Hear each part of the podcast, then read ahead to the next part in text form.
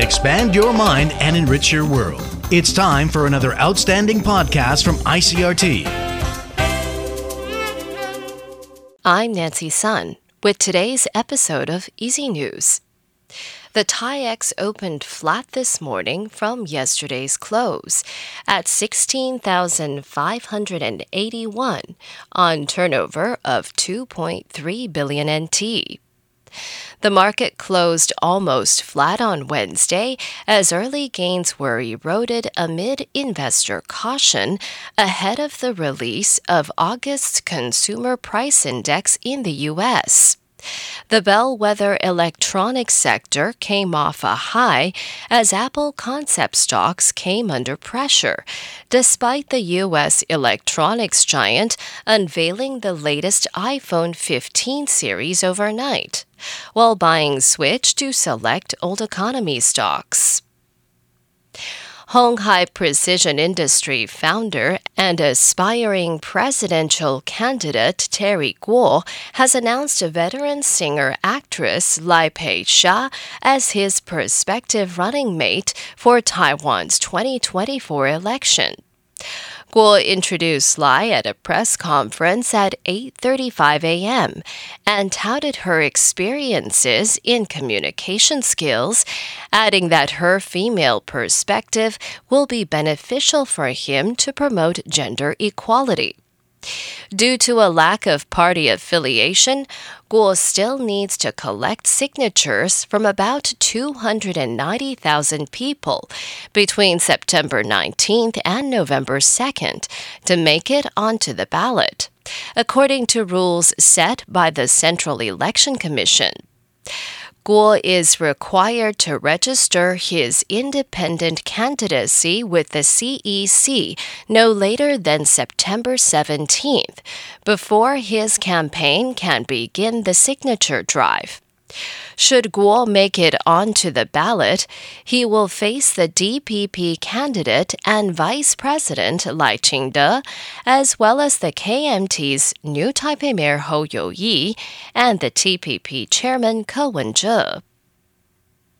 The Food and Drug Administration has granted emergency use authorization for Moderna's updated coronavirus vaccine. According to FDA Deputy Director Chen Huifeng, the Spikevax XBB.1.5 vaccine will be rolled out here in Taiwan by the end of the month. An expert panel has approved the vaccine for those aged over six months in a review meeting.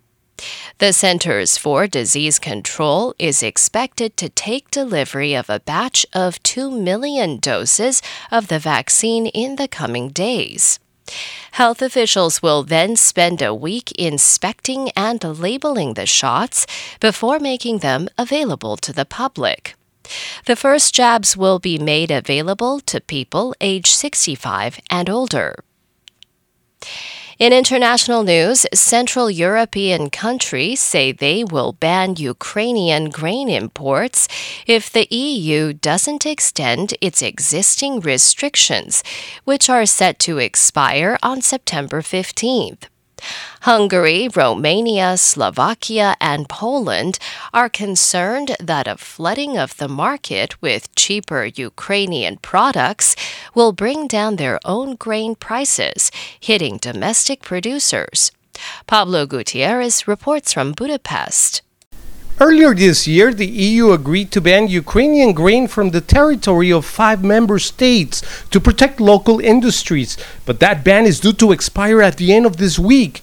Poland and Hungary say they will maintain the ban independently if the EU Commission doesn't extend it.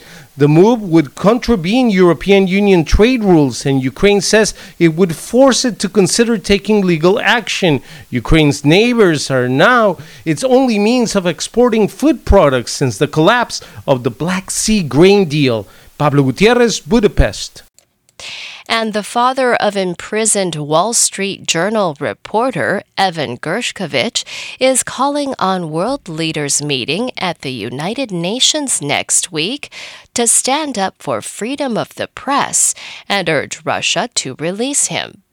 Mikhail Gershkovich came to UN headquarters with his wife and daughter at the invitation of U.S. Ambassador Linda Thomas Greenfield on Wednesday to spotlight his son's nearly six months in a Russian prison on charges of espionage, which the journal's lawyers call patently false.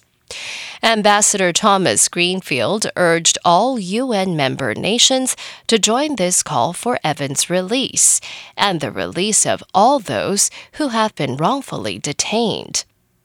And that was the ICRT news. Check in again tomorrow for a simplified version of the news uploaded every day in the afternoon. Enjoy the rest of your day. I'm Nancy Sun. Hey there. I hope you've enjoyed today's episode. If you'd like to hear more from ICRT, you can check out our other podcasts. We've got Taiwan Talk, where we chat with a new guest every Monday, Taiwan This Week, a roundup of the news in Taiwan every Friday, and English in the News, for useful English expressions explained in Chinese. For some lighter news in both English and Chinese, check out News Bites and News for Kids. And if you enjoy them, tell a friend. Thanks for listening.